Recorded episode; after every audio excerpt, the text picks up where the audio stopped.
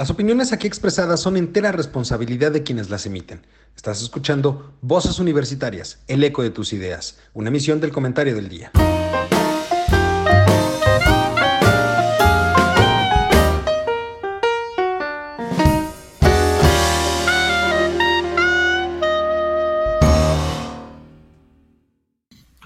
Hola, ¿qué tal? Muy buenas noches, mi querido público culto y conocedor. Como cada martes, ya estamos en este subprograma Voces Universitarias.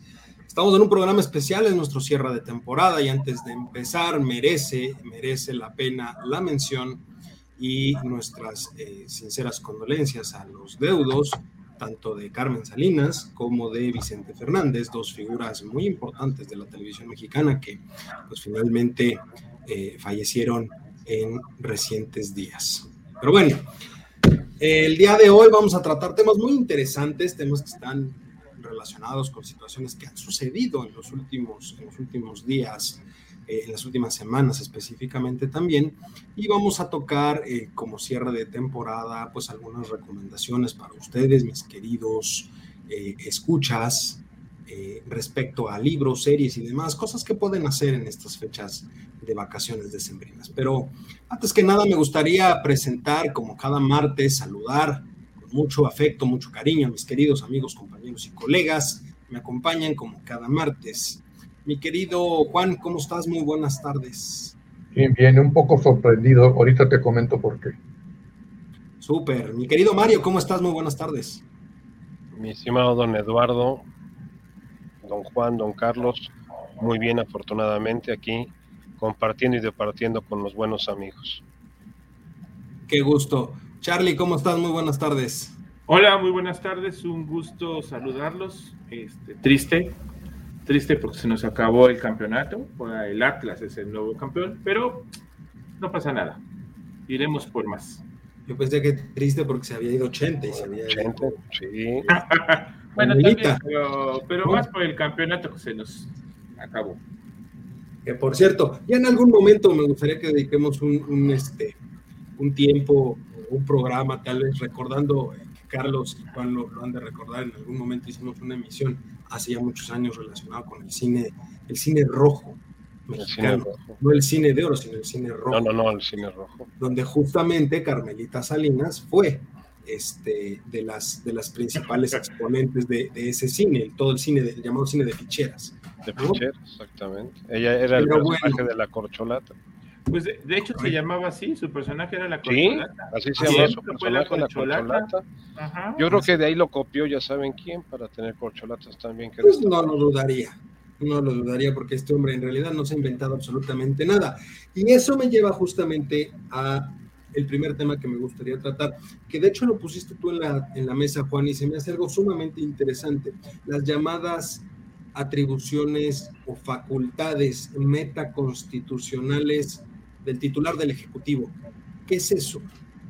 Sí, primero debo decir una cosa que me sorprendió lo que Mario acaba de mencionar en relación con este decreto, que está referido más que nada a la cuestión de la información eh, eh, que puede dar o no puede dar el presidente de la República relacionada con el INE.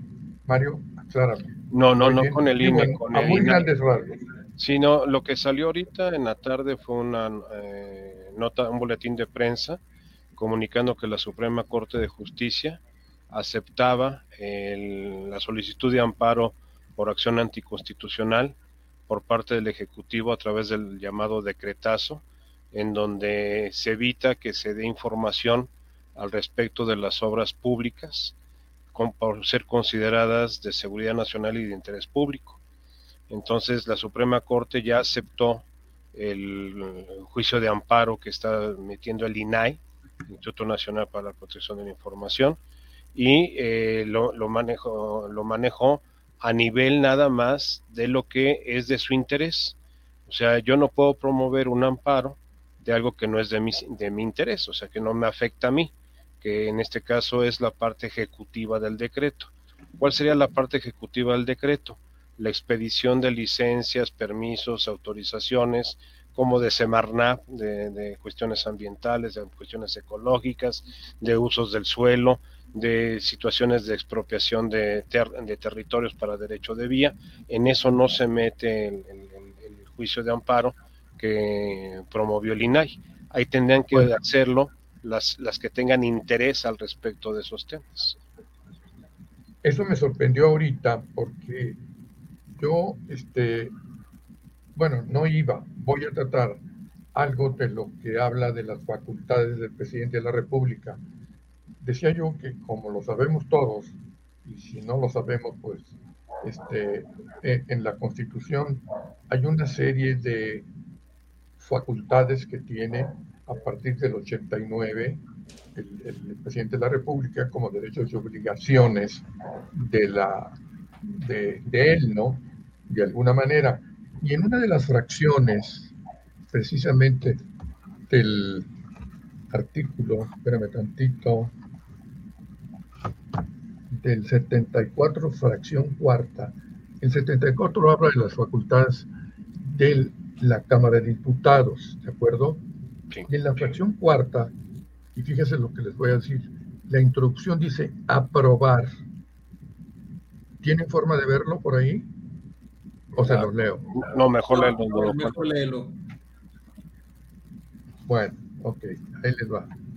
El 84 dice, las habla de las facultades de la Cámara de Diputados. Entonces, la Cámara de Diputados, en un momento dado, es a quien el presidente le entrega para aprobar, fíjense bien, para aprobar, o sea, que da por hecho, ojo con lo de hecho y derecho, digamos que ese proyecto se va a discutir entre comillas, pero se va a aprobar, porque podría comenzar al revés, discutir el proyecto de presupuesto que le, que le envíe el Ejecutivo. Eso sería lo correcto. Pero esa fue la, la digamos, la redacción que tiene desde hace mucho tiempo la Constitución, que al fin y al cabo no va a veces muy, digamos, en, a la actualidad de lo que se vive en la sociedad. Y en ocasiones también, y esto es lo más importante, de donde sale el nombre de facultades metaconstitucionales, que no se dice en la Constitución. Grandes constitucionalistas, y les voy a mencionar nada más, digamos, tres, ustedes sí los han oído mencionar. El primero no, porque eh, hace mucho tiempo que murió, Felipe Tena Ramírez. Ah, Tena Ramírez. Después Jorge Carpizo, después Fixamudio y después Burgoa. Un poquito la cuestión eh, de épocas está un poquito revuelta por ahí. ¿Por qué facultades metaconstitucionales? Porque no están escritas y son facultades de facto. ¿Sí me, sí me explico? Sí, totalmente. si no están escritas, no importa. Él puede todo. Él puede todo. Absolutamente todo. Ahora, este decreto me sorprende y caray, qué bueno que la Suprema Corte tomó una resolución de esa naturaleza, porque después, en la fracción cuarta del 74, dice, en todo caso, que una de las obligaciones del presidente de la República es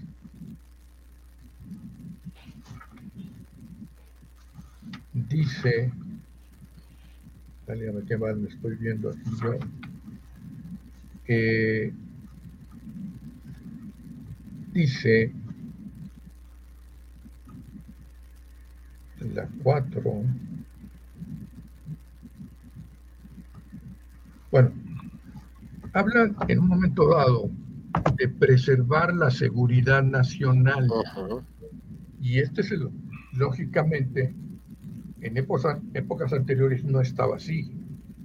Por eso que nacen entonces, en la teoría principalmente, estas facultades metaconstitucionales sobrepasan lo que dice la Constitución.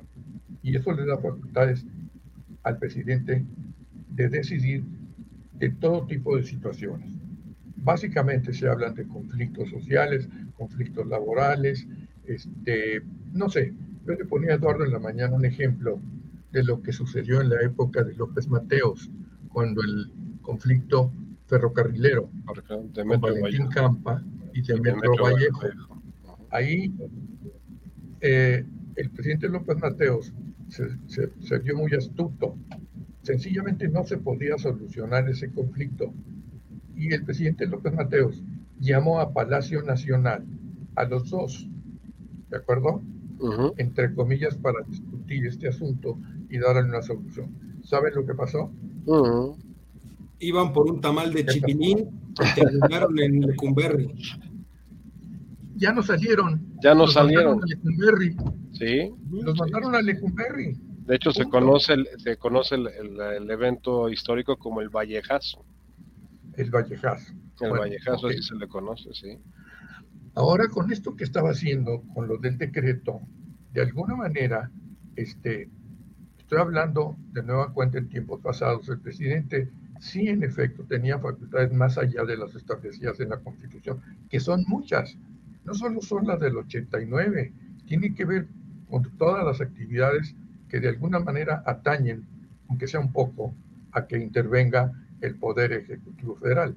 Digamos, las sabemos que las de nombramiento, pues bueno, eso sí son de él nada más y no son metaconstitucionales. Esas, si dice fiscal, si dice... Perdón, una pregunta, Juan, ah, y justo es lo que platicábamos eh, tú y yo en la mañana. Por eso surgen los, los contrapesos o, se crean, digamos, las algunas instituciones para tratar, porque en sentido estricto, el simple hecho de ser el jefe del ejecutivo, del encargado de ejecutar toda política pública para que tenga que ver con, el país, pues le da facultades sobre cualquier actividad, cualquier actividad que esté encaminada al desarrollo o, a la concreción de una política pública, pues le da... de la que se trate. De la que se trate, le da, le da esas atribuciones extraordinarias, digamos.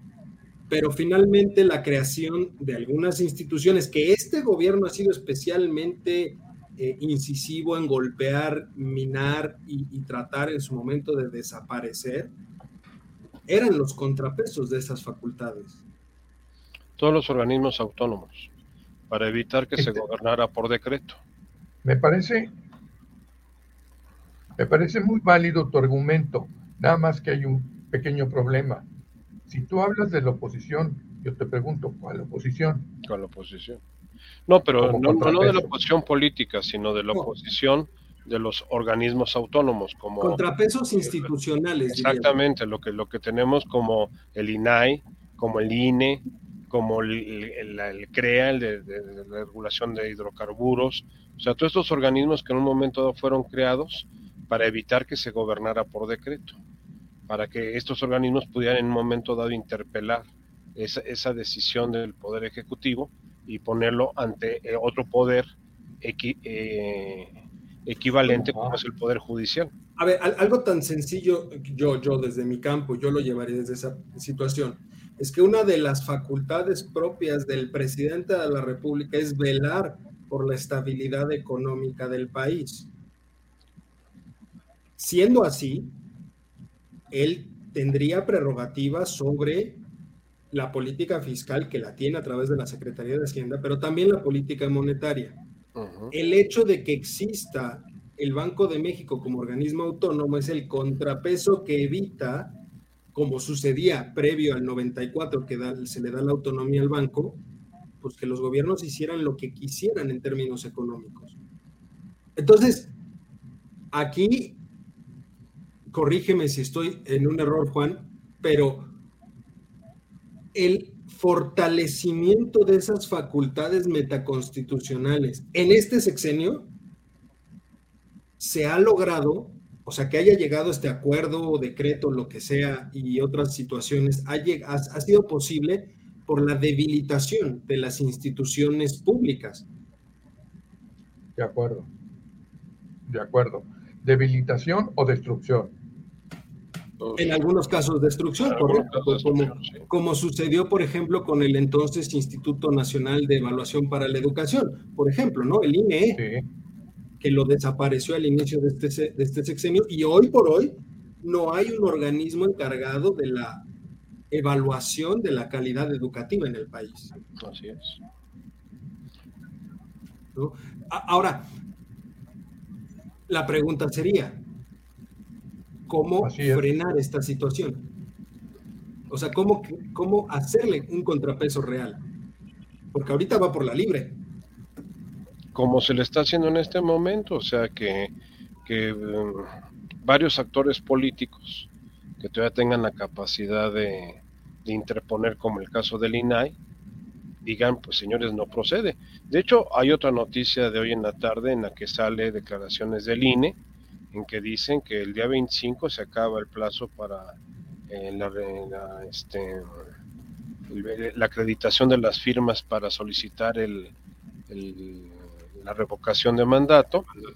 Y la este, revocación de mandato. La revocación de mandato y no se, no se están juntando y además están rechazando una cantidad de firmas impresionante, porque están apareciendo personas que inclusive ya están muertas. Y esto, esto está... Por eso me sorprende. ¿Te sorprende? Por eso me sorprende, porque también, perdón, también hay otra teoría, y aquí creo que sí, a lo mejor podemos estar de acuerdo los tres. De hecho, siempre lo sabemos, la división de poderes, poder ejecutivo, poder judicial y poder legislativo. Pero hay un momento en que uno de los tres tiene superioridad sobre los otros dos. ¿Cuál es ese? El Ejecutivo. Siempre lo ha tenido en, todos los actos de este país, porque es modelo no, La Suprema Corte y lo, la Suprema Corte lo acaba de demostrar con ese decreto. Eh, sí, pero esa vamos... división de poderes, que Locke, que todos esos autores, espérame, Mario, espérame.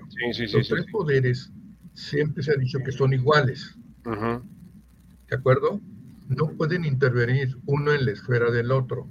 Pero llega un momento en que si no hay un acuerdo, uno de esos tres poderes asume una supremacía para resolver el conflicto. Ahorita acaba de pasar con el, con el, decreto que tú, la resolución que tú acabas de mencionar. Adquirió como oposición y como órgano supremo la Suprema Corte. Me sorprende y además me da mucho gusto. No, no, sí, es, un hecho que, que, que, se así se... ¿Estás de acuerdo, Marlon? Ahora, a la Suprema Corte le quitaron facultades en las leyes de reforma, porque antes quien ocupaba la posición en caso de faltar el presidente de la República era el presidente de la Suprema Corte. Presidente. el ministro presidente, y ahora ya no, ahora ya no, ahora ya, ya, ya es un proceso de elección a través del Congreso de la Unión pues también, también les, han, les han minado este aspecto a la, al Poder eh, Judicial y concuerdo totalmente contigo, don Juan. El último dique que tenemos de contención de un megalómano es, es la Suprema Corte de Justicia. Por eso era tan preocupante eh, este, la actuación de, de, algunos de los ministros por, por la misma razón. Es lo que está pasando ahorita en Estados Unidos. O sea, Trump dejó manzanas envenenadas en la Suprema Corte de Justicia de Estados Unidos y este, veo ahorita el conflicto que hay en California y en Texas con respecto al aborto, cuando era un problema que se había dirimido hace 50 años. Y ahorita volvió otra vez a la palestra por lo mismo, porque hay, hay, hay ministros de la Suprema Corte de Justicia de, Estados Unidos que, este, que, que están reconsiderando las posiciones. Ah, tiene mucho que ver, o quiero pensar que esto tiene mucho que ver precisamente con el tipo de sistema que, en el que nos encontramos, un sistema presidencialista, que finalmente es lo que induce a que sucedan este tipo de cuestiones. Pero efectivamente, como bien dice Juan, hay, digo, hay ciertos momentos en los cuales la, el peso de los diferentes poderes se ve superior, digamos, a, los otros o, tiene mayor eh, supremacía, digamos, dependiendo del tema.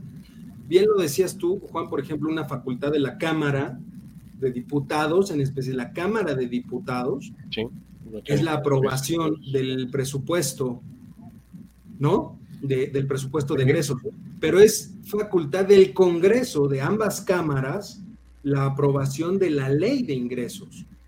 Entonces, Finalmente, si ellos deciden cambiarle a los, a los tejes y manejes de la, captación de recursos del gobierno federal, digamos que tienen una facultad que los pone por encima de lo que pueda decidir el, Ejecutivo en ese aspecto, por supuesto. Claro. Finalmente ellos pueden moverle, porque, porque eso es algo que a veces creo que este gobierno en específico no alcanza a comprender.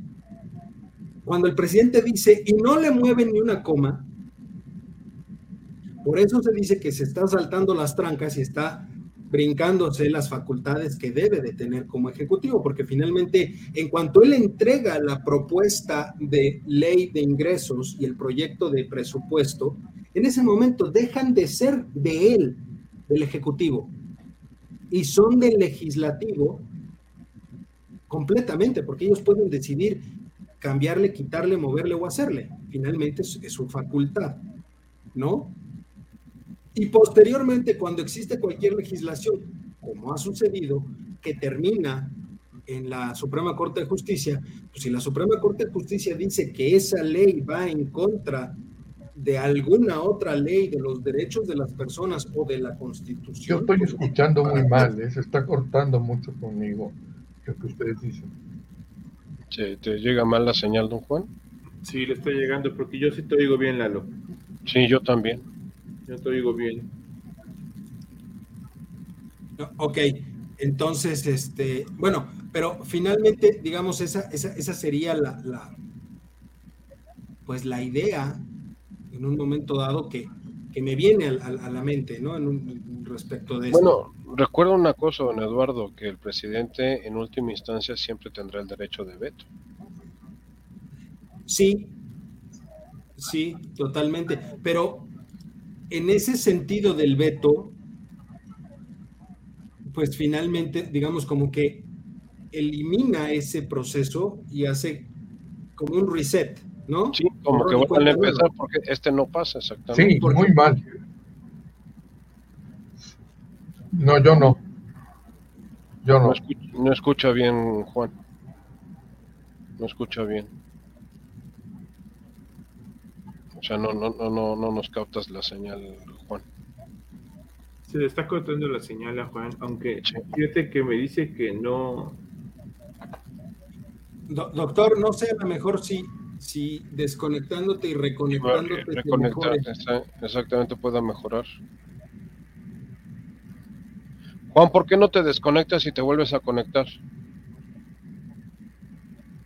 No, mucho mucho se está cortando. Cortando.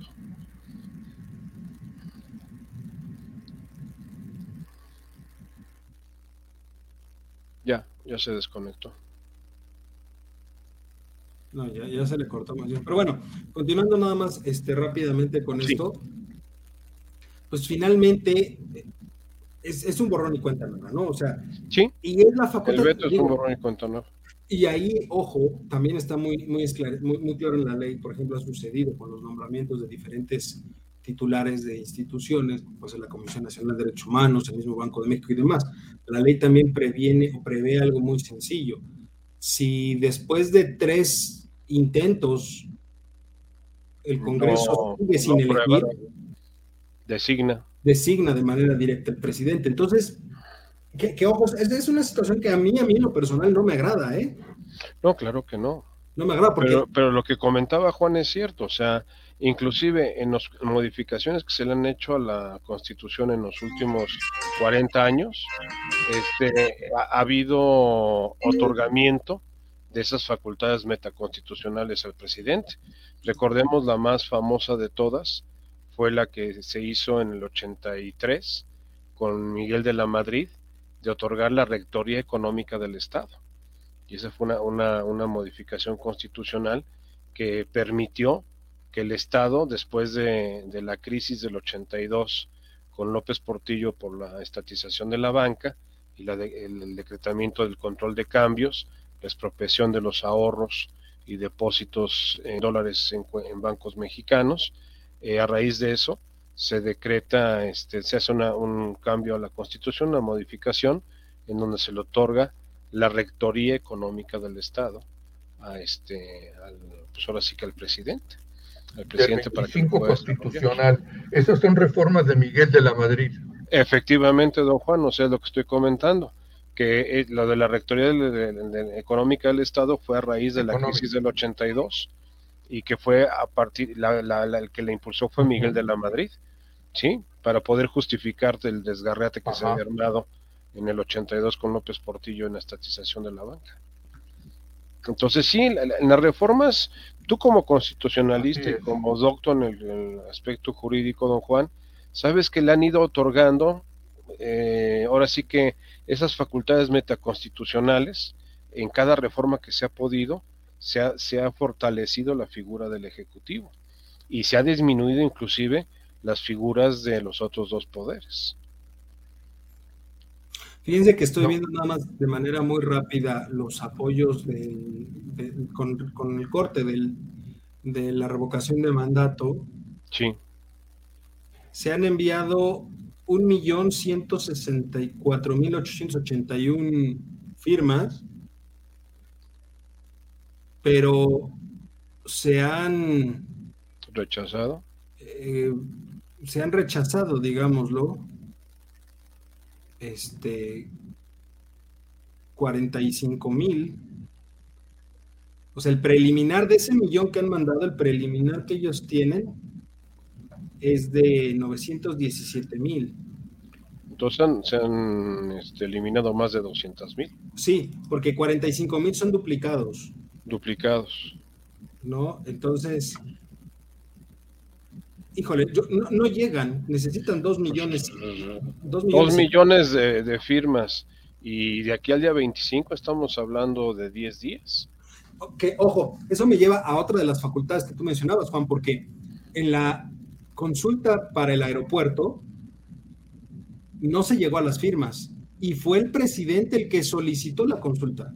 A ver, Ahí se podía. Ni siquiera era presidente, era presidente electo. Bueno, el, presidente electo. Entonces, había un presidente en funciones que ya estaba disfuncional. Pero, ahí entró él, digamos, metió la mano. Metió la mano, sí.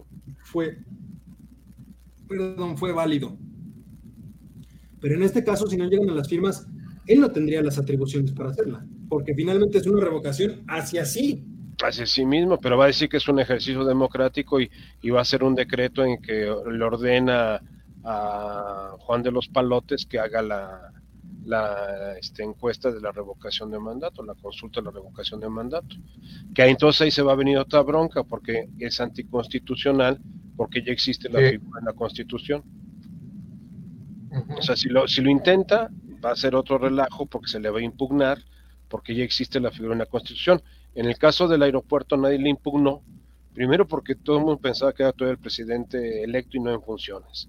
Y segundo, porque no existía la figura jurídicamente hablando. Es como si yo con mi grupo de eh, amigos y seguidores les digo, vamos a hacer una encuesta de si nos quitamos el semáforo de la esquina o no lo quitamos. Pues eso, eso no tengo que pedirle permiso a nada a nadie, lo podemos hacer. Que proceda que quiten el semáforo, esa es otra cosa, ¿verdad? Pero este, de que yo pueda hacer una consulta de esas características, que fue lo que hizo, nada más que la trascendencia de esa decisión, pues ha sido, ahora sí que el estigma de todo este sexenio. Y será con lo que pase a la historia, que fue el inicio de abrir la caja de Pandora que estamos viviendo el día de hoy, todo lo que nos falta por vivir, porque esto no se ha acabado. Esto está apenas a la mitad de la, de la historia. Si 2020 y 2021 han sido difíciles, espérense a ver 2022 y 2023.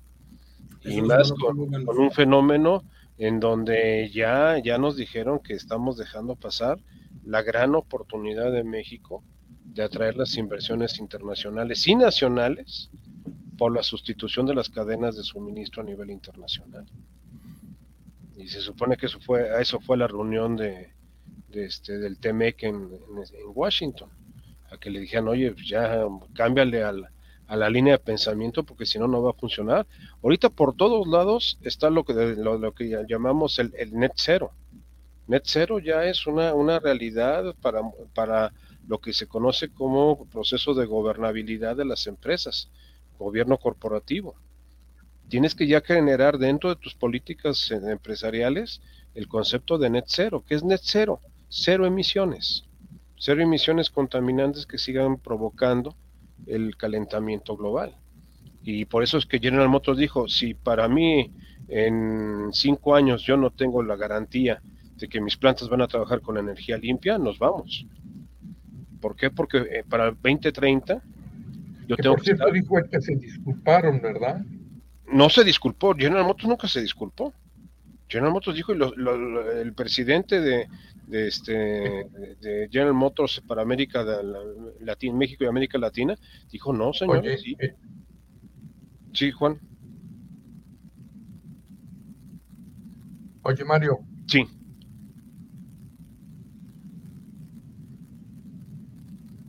Sí, don Juan. Oye, Mario. Sí. Otra vez se le cortó la señal. Tenemos ahí un pequeño este, problemas con problemas. sí, no, toda la industria automotriz está bajo la misma base. Y no solamente es General Motors, es Nissan. Pero, a ver, finalmente, ese, ese terreno, la, la industria automotriz, el estría y afloje más fuerte lo vamos a ver el próximo año, porque finalmente también entran en función algunas de las eh, políticas que impuso Estados Unidos, que Canadá, tanto Canadá como México, han dicho que tendría consecuencias al Tratado de Libre Comercio el que Estados Unidos continúe con esas políticas. Digo, aquí tendría que ser la tía Tatis quien tuviera la voz cantante, pero sabemos que la tía Tatis y la carabina de Ambrosio pues son exactamente lo mismo. No van a funcionar.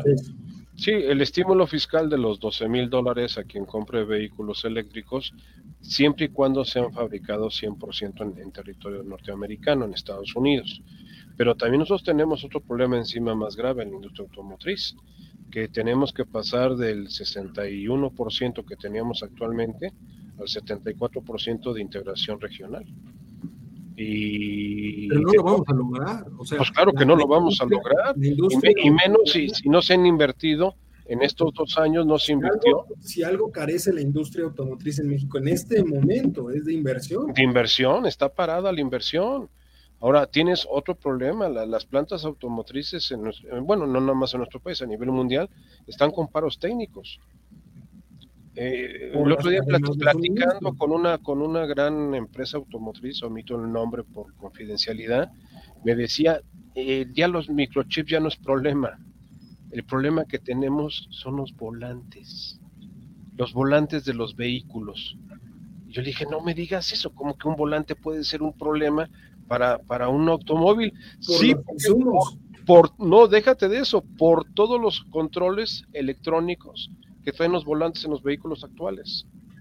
O sea, tú en el, en el volante ya traes un comando completo.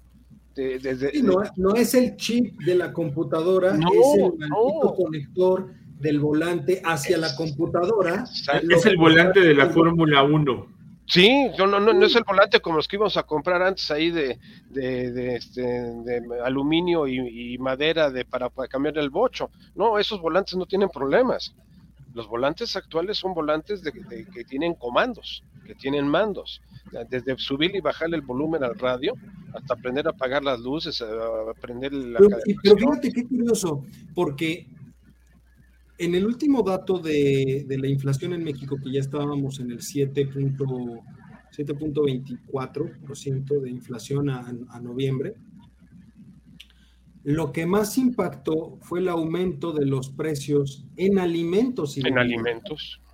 esa es la parte más curiosa. O sea, tenemos una bronca en las cadenas de producción, no de suministro, sino en las cadenas productivas de muchas industrias. Pero en realidad también lo que está sucediendo es que el consumo de las personas se ha enfocado por cuestiones de pánico, porque no saben si van a recuperar empleo, no saben si se van a crear empleos, no saben si va a haber apoyos. Entonces, ¿qué está pasando? Que la gente consume más de los bienes básicos. A ver, Eduardo. está encareciendo. El buen fin, el buen fin, ¿cuándo? ¿Cuándo?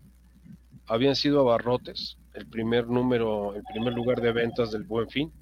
Abarrotes. Nunca. Nunca. Nunca normalmente era electrónicos, o sea, todo el mundo tiraba la casa por la ventana por los electrónicos. Electrónicos en esta ocasión quedó en el cuarto lugar, porque el segundo lugar fue electrodomésticos, no electrónicos. Ah, bueno, electrodomésticos. también los precios de electricidad y gasolinas son las que impulsaron ah, el aumento de, la inflación. Y de gas. Y de, gas. de gas LP. Es verdad, 24% de, de inflación en gas LP. Efectivamente. Pero bueno, Juan, quédate en México. no huyas, don Juan. Híjole. Bueno, la verdad, híjole, parece, parece disco de repetición, pero no entiendo. Se supone que este señor tiene a su cargo que no estén pasando migrantes por la frontera sur. Y ahora está peor la cosa, porque antes entraban de a poquitos y ahora entran caravanas mínimo de mil. Déjate las caravanas, los trailers y lo que pasó. bueno, ah, sí, el accidente que hubo el fin de semana. Y, que te digan, es, que, no lo vimos pasar, no lo vimos pasar como si fuera, no sé, un R5 de la Renault del cochecito ese que llamamos el zapatito. Ajá. Pero a ver, Mario, Mario, a ver una cosa. Sí, don Si efectivamente ya está desde hace tiempo establecida en los acuerdos que tuvieron Biden y, este, y este López Obrador, que quédate en México y demás, ahora resulta que entraba todo el mundo, a pesar. Y ahorita efectivamente es no los dejas pasar. Punto. Por eso. pero el otro que le dice, es que se están metiendo por abajo, el otro le va a decir, oye, pues ese es tu país y eso es lo que tú tienes a cargo y no lo estás haciendo. Y no lo estás haciendo, exactamente. Pues no, y déjate de eso, ya, ya tenemos el problema de la migración en la Ciudad de México, el conflicto que se dio el domingo de los de, la Fuerza de Zaragoza. Es que a ver, ya no es un tema de la frontera sur. No, ya ni de la norte ni de la norte, es un de todo el país. territorio nacional, porque las caravanas entran y conforme avanzan, pues se van quedando a lo largo del territorio. No, y van creando conflictos a lo largo de su paso. Pero, a, ver, entonces, por ejemplo, ahí, o sea, ¿por qué revivir, que es algo que se le ha criticado mucho a Biden, ¿por qué revivir el, el programa de Quédate en México? Porque fue una orden de la Suprema Corte de Justicia de Estados Unidos que ahí tenemos otra cuestión de pequeño detalle muy importante, por supuesto. Pequeño detalle, no, no es por, no es una, no es un decreto ejecutivo como fue originalmente con, con John Donald Trump, sino que esto es una restitución de esta, de esta situación a través de la Suprema Corte de Justicia. Pero no, ha caminado tampoco el tema de la regularización de migrantes, ¿cierto? No, no. Está detenido. está, detenido, está parado. Está parado. Y los Dreamers los famosos Dreamers, está parado también. Los Dreamers está parado también, no se ha hecho nada, pero vamos, está congelado, pero ni los agreden ni les resuelven. Y antes sí los agredían y no resolvían nada. Ahorita está así como en stand-by porque no saben cómo, cómo manejarlo. ¿Por qué? Porque hay una gran guerra ahorita entre yo, republicanos. Les yo les preguntaría a los, a los, a los tres, ¿Cómo ven los próximos dos años? Porque, ojo, ya la pandemia, lo, fuerte de la pandemia, donde no conocíamos nada, donde estábamos a ciegas completamente, fue el año pasado. Ahorita están saliendo las secuelas de la pandemia sin que la pandemia se haya acabado, por supuesto. ¿No? Entonces, el tema económico, social, empresarial en los próximos dos o tres años no pinta feo y con el debido respeto de nuestro querido público, está de la chingada. Yo te diría como el filósofo de Toy Story, de la chingada y algo más, o sea, al infinito y ya más allá. O sea, está, está, está crítico. O sea, eh, para mí es la primera vez que yo veo que las consultoras a nivel internacional, no nada más en México, eh, sino a nivel internacional, están hablando no de la perspectiva del 2022, están hablando de la perspectiva de los tres próximos años. O sea, ¿por qué? Porque no tienen claro el horizonte en el corto plazo, entendiendo corto plazo un año. O sea, se están yendo a medianos plazos las proyecciones en temas, por ejemplo, de inflación, hablaban que este año íbamos a cerrar en menos del 6%. Se hablaba del 5, ya nos fuimos al 7. Y vamos a cerrar se habla, todavía, se habla todavía de que el año que entra, 2022, Para finales del 2022 hay algunos que dicen que estaremos entre el 3.9 y el 4.1. Esa es la perspectiva hoy, que seguramente nos vamos a estar yendo tal vez al 5 o al 5 y medio, dependiendo la dinámica económica. Crecimiento, ya no llegamos al 4, y lo he dicho también varias veces, si acaso, si acaso llegamos al uno y medio, si acaso. Si Lalo, nada más que uno y medio con menos del 6 este año. Sí, por supuesto. No, no, te, no te regresa ni siquiera a los niveles de 2018. Si, si, si la economía no crece, cuando menos, ojo, necesita crecer la economía 2022, 23 y 24, cuando menos al 1.5%, para salir con un promedio de crecimiento del sexenio del 0%. 0%, 0%, Pero para eso necesitas crear empleos, traer inversión. Es que ese es el tema. A ver, también mucho se le ha estado golpeando al Banco Central la política de las, del aumento de, las tasas de interés. Pero hay que entender algo. No puedes establecer una estrategia económica basado únicamente en la política monetaria. No, no, no. El tema está en que la política fiscal en este país no sirve para nada. Tuvieron récord de recaudación este año porque hicieron pagar a las empresas. Pero el próximo año ya no va a haber empresas que paguen porque ya están al corriente. Y déjame decirte que fue un terrorismo fiscal, porque no es que las empresas adeudaran dichos impuestos. Dichos impuestos estaban en controversia judicial. Pero como modificaron la ley, entonces ahora sí, eh, seguimos peleando, pero tú te vas al bote, compadre.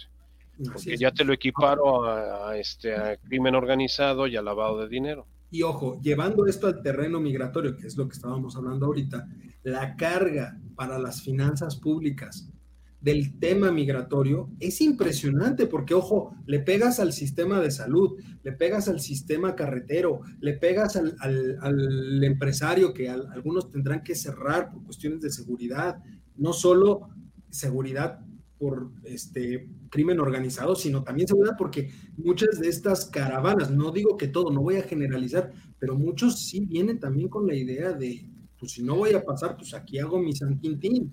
Pues ya lo vimos, ya lo vimos el domingo en la Ciudad de México, como dice Carlos, ahí en la, en la Ignacio Zaragoza, de que pasamos o pasamos, y pasaron. Y hasta la basílica se los llevaron. Y hasta la basílica llegaron, exactamente. Ah, entonces, Habría que, habría que recordar la política o la frase de Sandino, no pasarán, pero aquí es al revés, sí pasarán. Sí pasarán. estos sí pasarán, sí, don Juan, definitivamente. O sea, eh, estamos viviendo momentos muy complejos, muy difíciles. Este, no hay, no hay una conducción eh, la solución para estas situaciones como las que estamos viviendo, que ya las hemos vivido no con un efecto pandémico como el que tenemos ahorita, sino de crisis económicas, políticas, sociales, lo que ha sacado adelante a, los países y a las sociedades es el liderazgo. El liderazgo de, los grupos que, tienen capacidad de tomar decisiones y ejercer esas decisiones como actos de gobierno. Aquí estamos viendo ¿no? Por eso, pero en el caso mexicano, ¿qué liderazgo tenemos? Cero, cero. Tenemos un liderazgo de, habladurías, de puras guau, guau, guau, guau, guau, y, y de decir que todo es culpa de los neoliberales y todo es culpa de los aspiracionistas y todo es culpa de los adversarios y todo es culpa del Espíritu Santo porque ya no saben a quién más culpar. O sea, todo el mundo tiene la culpa menos, los que están eh, haciendo lo que tienen que, lo que debían de estar haciendo empezando por el presidente. Justamente, justamente ahora acaba de dar la instrucción el presidente de que ya no vaya la policía a detener a los migrantes, porque los estaban golpeando. No estaban golpeando. Entonces, entonces, ¿quién va a ir? No, no, pues no sé. La Guardia Nacional, este, los ninis, los, los, no, no, no. los servidores de la nación o quién. ¿A quién van a mandar a contener? O sea, o los vas a dejar pasar de que, pues que pasen como Juan por Pero es que, a ver, entonces, a ver, Washington no se va a quedar con las manos cruzadas, ¿eh? No. O sea, si él decide no mandar a la fuerza pública a detener a los migrantes, en cuanto se concentren en la frontera, Washington va a dar un manotazo. Porque ya ese va a ser, ellos siempre han tratado la frontera como un tema de seguridad nacional. Sí. Sí. Van a dar un manotazo si empieza a haber grandes concentraciones de personas en la frontera. Y entonces vamos a tener un problema mucho mayor. Pero ya se le salió de las manos al gobierno. Totalmente. Lo cual me lleva a otra duda. Juan, si yo te empiezo a grabar, ¿te vas a ir? Ah, ya sé por dónde vas. La grabación de la perredista, ¿no? Esa, bueno, no hay nadie, no hay ni López Gatel ni el presidente de la República puede ponerle un impedimento a cualquier representante popular, digamos como el hecho de que no puedes grabar. Es que se dijo que era privada. Yo no sé. Yo, yo soy diputado federal y yo puedo hacer, vengo eh, a hacer lo que quiera. Y el otro no aguantó vara porque lo comenzaron a criticar con el inicio de la pandemia, que cuántos muertos habían estaban ya desde, desde antes y, él, y ellos no supieron manejar ninguna estrategia. En ese momento, ¿sabe qué? Ahí nos vemos. El señor hizo su berrinche, pero no berrinche justificado en el sentido de hago un corajito, no. Le sacó el bulto a lo que estuvieron preguntándole o cuestionándolo más que nada. Por eso salió. ¿Y quién es este tipo? Un subsecretario que se le pone al brinco a un diputado. Perdóname, pero yo no veo ninguna posibilidad que tenga esa facultad, atribución o como lo- tú quieras llamarle. Yo, que la diputada, porque creo que fue una diputada, que la que grabó, Y de yo Morena. le hubiera dicho, ¿y usted quién es para prohibirme? Pero es que aquí se dijo, o llegamos a un acuerdo privado. Y como decía Eduardo, lo comentábamos en la mañana. A ver, ¿por qué no quieres, por qué no quieres que sea público? Como quien dice, algo tienes que no debes de decir o que no puedes decir o cuestiones de esa naturaleza. ¿Por qué privado? Si estás hablando de la Junta de Coordinación Política, no estás hablando de cualquier institución El órgano de gobierno. ahí. Es el órgano de gobierno de la Claro. Cámara. Claro. Ya no sé qué, yo no sé qué habrán dicho después, pero la situación es que no podía prohibirlo. Si a mí me dice el presidente de la, de la coordinación, en todo caso, oiga, señor diputado, no, no, no, no, espérame tantito. Tú tampoco me puedes prohibir. Nadie. Los diputados, así como un ciudadano tiene derecho a hablar y a expresarse por los artículos correspondientes, garantías individuales de la Constitución, con mayor razón yo, que soy un representante popular y, y federal, además. Yo no sé qué le vaya a decir López Obrador a este idiota, ¿eh? Nada. Nada. Lo menos que le puede decir es que la regó. No, pues, Bueno. hoy, fue, hoy fue martes de la salud y se dedicaron a hablar de, del Omicron y de que ya está arrancado el programa de refuerzo y que pues que siempre sí vas a tener que hacerte tu registro. Ya ven que al principio dijo, hace una semana dijo que no, que era libre y que, que fuera el que quisiera. Y ahora ya no, ahora ya es con registro y que tienes que acreditar que tienes la segunda, la primera y la segunda dosis y que estas tienen una antigüedad de más de seis meses. Eso hoy fue, hoy fue Pero, por- el martes de la salud. Acuérdate que el programa musical, cómico y mágico de, de las mañanas, músico cómico musical, como dice Eduardo, haciendo Cómico mágico musical. tipo Beto el Boticario. Este, Qué eh, bueno era el ahora chingüengüenchona, ¿eh? ahora sí, sí. ¿Te acuerdas? el- Oye, Hoy, hoy- hoy fue martes de salud y se trató el asunto y para nada, para nada se mencionó el incidente de la, La comparecencia. de la comparecencia. no, para es nada. que es, es- es como el cuento aquel de que este, ahogado el niño tapan el pozo. Tapan el porque pozo. justamente, justamente ahorita o ayer formaron acuerdos entre los embajadores de Guatemala, México y no sé qué carambas, donde lógicamente la estrella refulgente fue este Ebrar.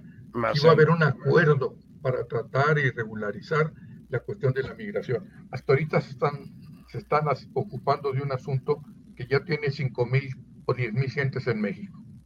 ¿Y, cuántos muertos? ¿Y cuántos muertos?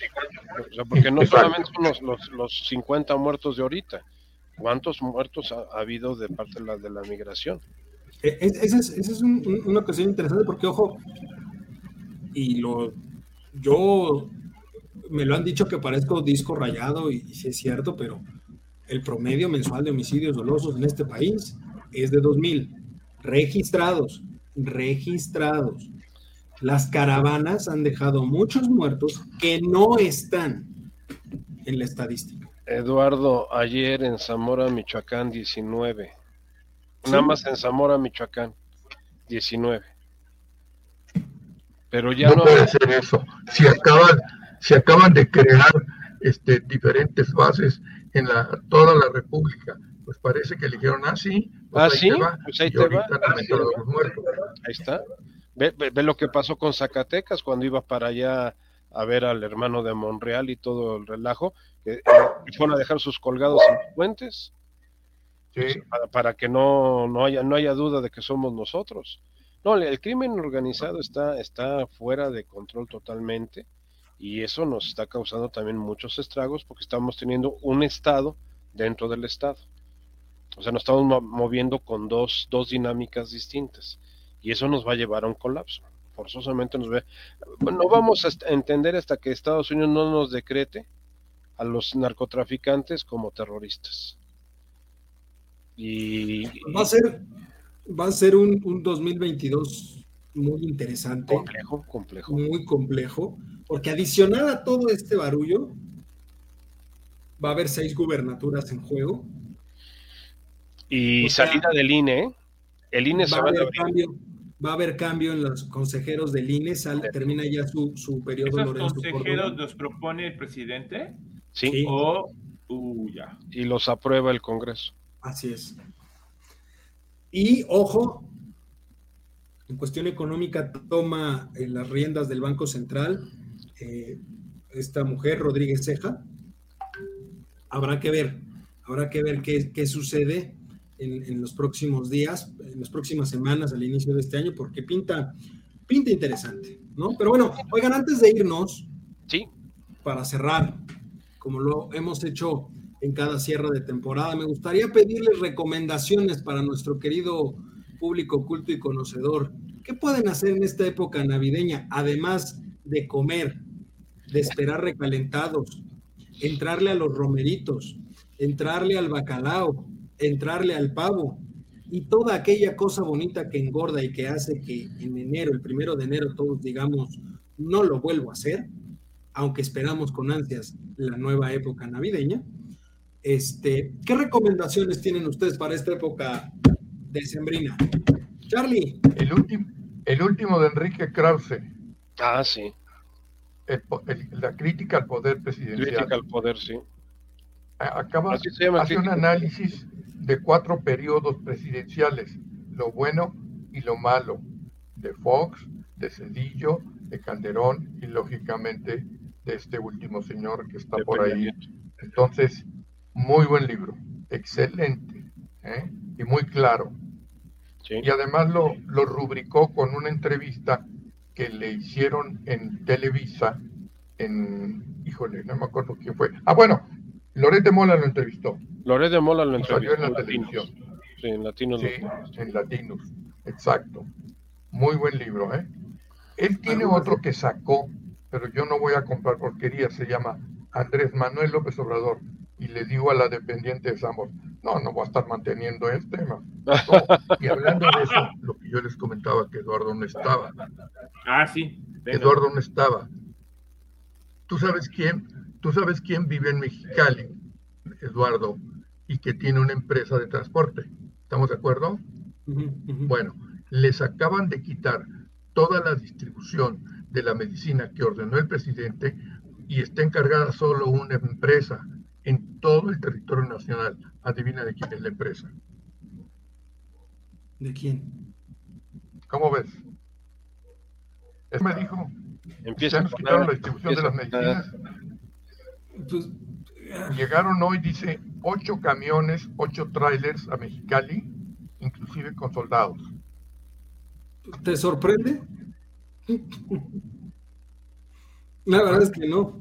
Que por cierto, ahorita que hablas de libros, se filtró en estos días que en varias dependencias estaban obligando a mandos medios y superiores a comprar cierta cantidad de libros del presidente, de, de este libro que Sí. escribió apenas, A medio camino. para venderlo entre la gente de las instituciones. O sea, los obligan a que compren, creo, no me, no me creas, pero me parece que son este, 20 o 30 libros cada uno y tiene que venderlos O o regalar. posicionarlos entre, entre la gente de abajo. Algo Bueno. así como la cooperativa de tu salón de clases de la primaria, cuando te daban. Pero la cooperativa tenía una razón, la cooperativa era algo Útil. algo útil. Ahorita nada más vas a sacar papel para, pues para envolver regalos, creo yo, ni, ni eso. No, ni eso, ni eso sí. Ahí les va otro título de otro libro, El nombre, el hombre del siglo. Adivinen quién es el hombre del siglo. Benito Mussolini. Ah, Ah, caramba. caray, ¿y quién lo escribió? ¿Eh? ¿Quién escribió ese libro? Saccari se apellida el italiano, un italiano. Un italiano. Saccari. Pero olvídate lo que es el fascismo, pero bueno. Pero visto Es que desde un punto de vista como lo máximo. Si existió un, un hombre sanguinario en Europa, ni siquiera fue Hitler, ¿eh? No, fue Mussolini. Benito Mussolini. Él Na- sí nada más ostentó sanguinario. 20 años el poder. Nada más tuvo el poder 20 años. Así es. Pero bueno, si hablamos de películas, les voy a recomendar Los Tres García. Ah, y la secuela, doctor, la secuela. se cumplen ahorita años, ¿no? 50 años de la Vuelven los. García. de la muerte de, de Pedro. No, no, de la, de la película. Ah, de la película, de la película, 50 años. Creo que sí. Se, se- apenas, porque estaban promocionándola mucho. No, no puede ser Pedro 50 García. años porque eh, eh, Pedro Infante murió en el 57. Entonces serán que 80? No. 70 a la mejor. 70 Porque años de la los, los- los Tres García es una película de finales de los 40. Sí. Bueno, finales de los ahí les 40. va otra que está ahorita en cartelera. La Casa Gucci. Vayan a verla. La casa Cushing. Gucci. Andaba buscando mi copia de los tres García, pero no está aquí, doctor. Ah, es que sí tengo ¿En mis películas Sí, de sí, sí, no, sí, claro, no, sí. A mí sí me. Ya, ya hablaremos del cine, del cine de oro del país, pero yo siempre lo he dicho y lo sabe Juan, no hay mejor película del cine dorado mexicano que Joaquín Pardavé interpretando El hermano Jalil. La familia Pérez. La familia Pérez. La familia Pérez. Con. Chulada de película. Con Pues, Gumaro. pueden verla, véanla. ¿No? Oye, Pero ahora sí, don. Susanito, ¿de dónde era?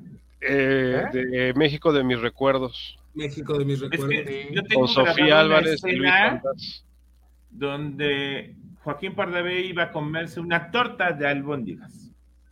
Y llega doña Sara No, es García. Ah, no, pero eso no es México de mis recuerdos. Es que no sé cuál es esa, pero a ver, él estaba así, comiéndose una torta de albóndiga, y llega su esposa, doña Sara García, en aquel entonces, y se mete la torta Sí. en la cabeza abajo del sombrero.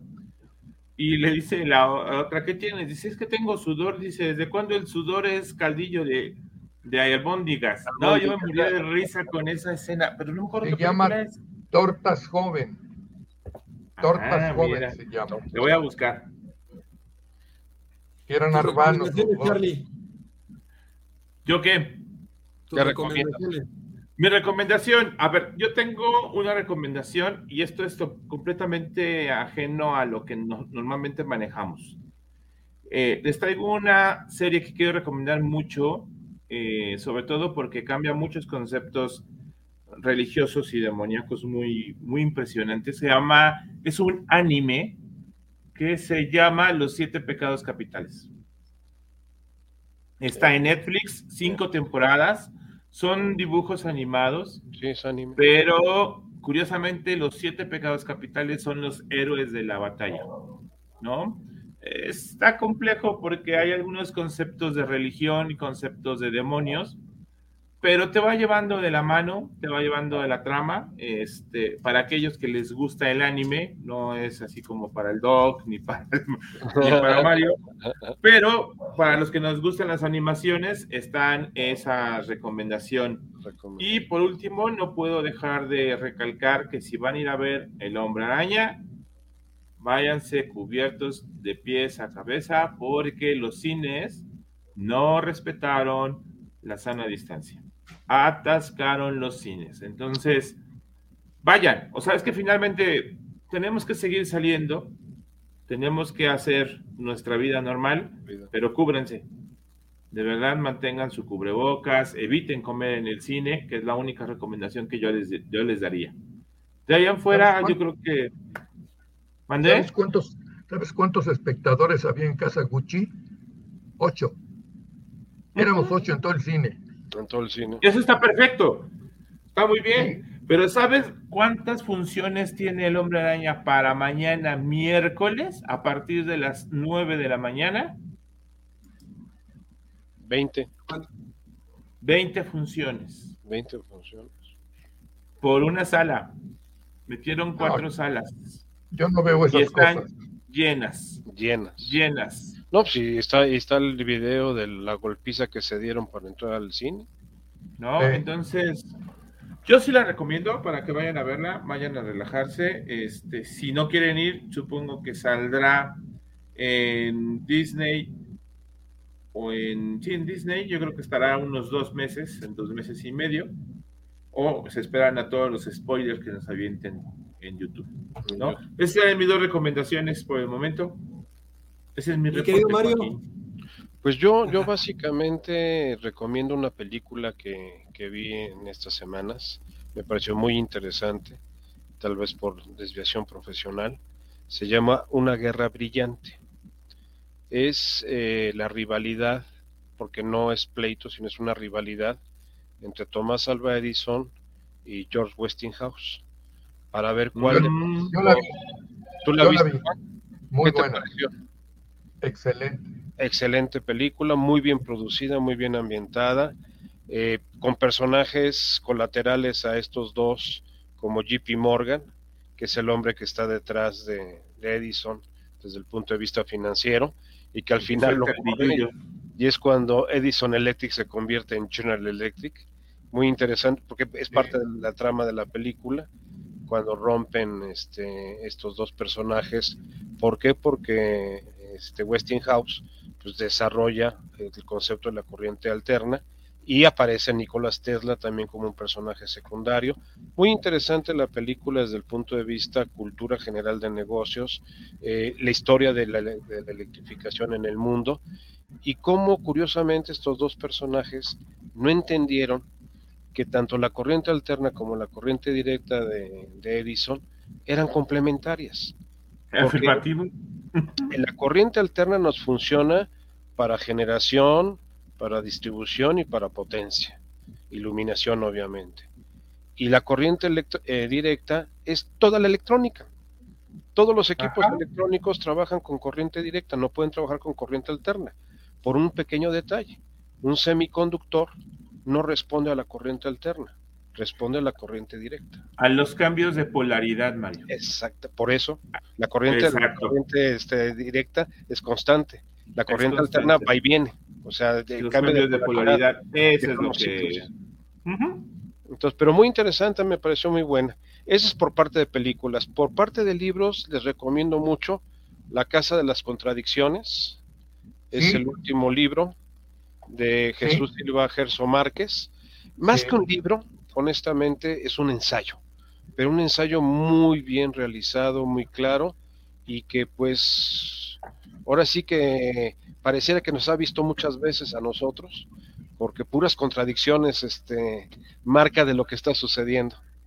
Lean, una especie de síntesis del artículo de García, digo, este hombre, ¿cómo se llama? Que de mencionar, en Nexos. Nexos es de Aguilar Camino. No, pero, pero hay un artículo de... ¿De, ¿De Silva Gerso Márquez? Silva Gerso. Sí. Y habla sobre la contradicción. La Casa de las El Contradicciones. libro. Eh, La mejor entrevista que yo he visto hasta ahorita sobre, eh, con Silva Gerso sobre el libro se le hicieron en el financiero, en el canal del financiero. Se la hizo este Kruchenko con Enrique Quintana. Y de veras vale la pena, no tiene desperdicio la entrevista. Y de ahí fue el interés por comprar el libro. de- Vi la entrevista, compré el libro y definitivamente lo recomiendo. Recomiendo como una lectura.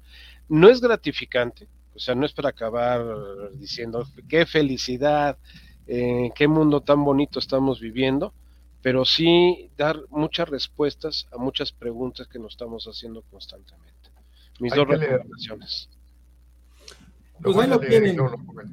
Ah, Ahí lo tienen, este, yo de manera muy rápida quiero nada más recomendar este, dos documentales que están en Netflix. Uno es, eh, uno se llama Nacido en Gaza, que habla de todo este conflicto entre Israel y Palestina.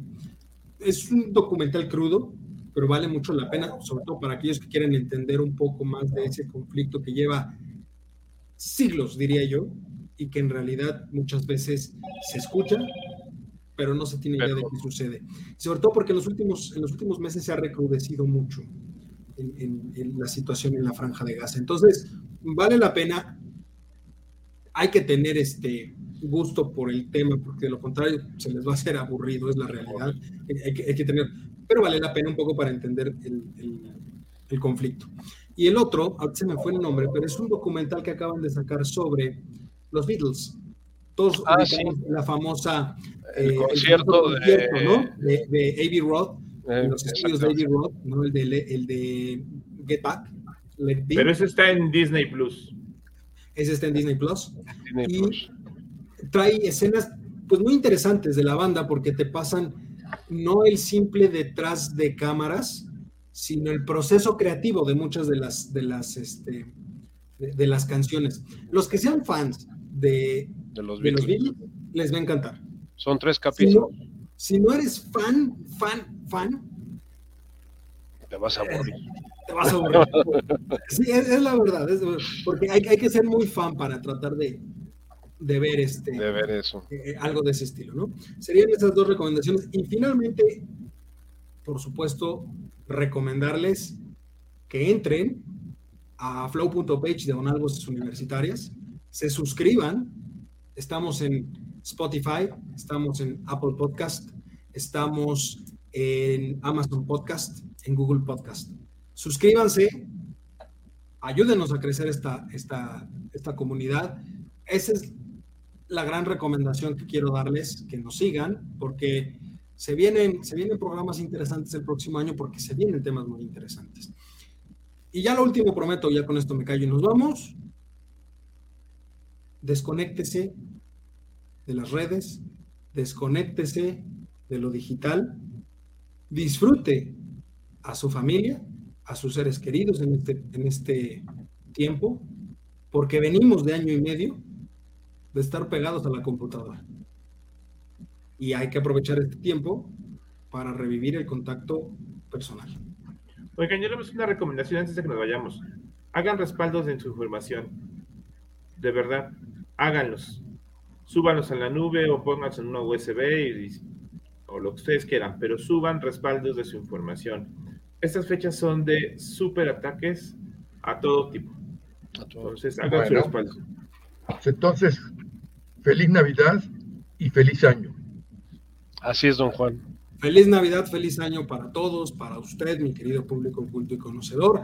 Y ya nos veremos de nueva cuenta, nos vemos, nos escuchamos. en Dios mediante. enero, Dios mediante. Nos vamos a tomar unas semanas de vacaciones, tal vez no merecidas, pero sí muy necesarias. Muy necesario. Uy, me mató el, el, el bailecito.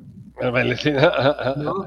Pero, ya pero bueno, ya estaremos de regreso aquí este, en el mes de enero para poder platicar con ustedes y que nos permitan, como cada semana, entrar a sus hogares, entrar a sus trabajos y que puedan escucharse estas voces universitarias. Por vía de mientras, como bien dice Juan, feliz año, feliz Navidad, Pásenla muy bien. Mario, muchísimas gracias. Juan, muchísimas gracias por este año, por esta temporada.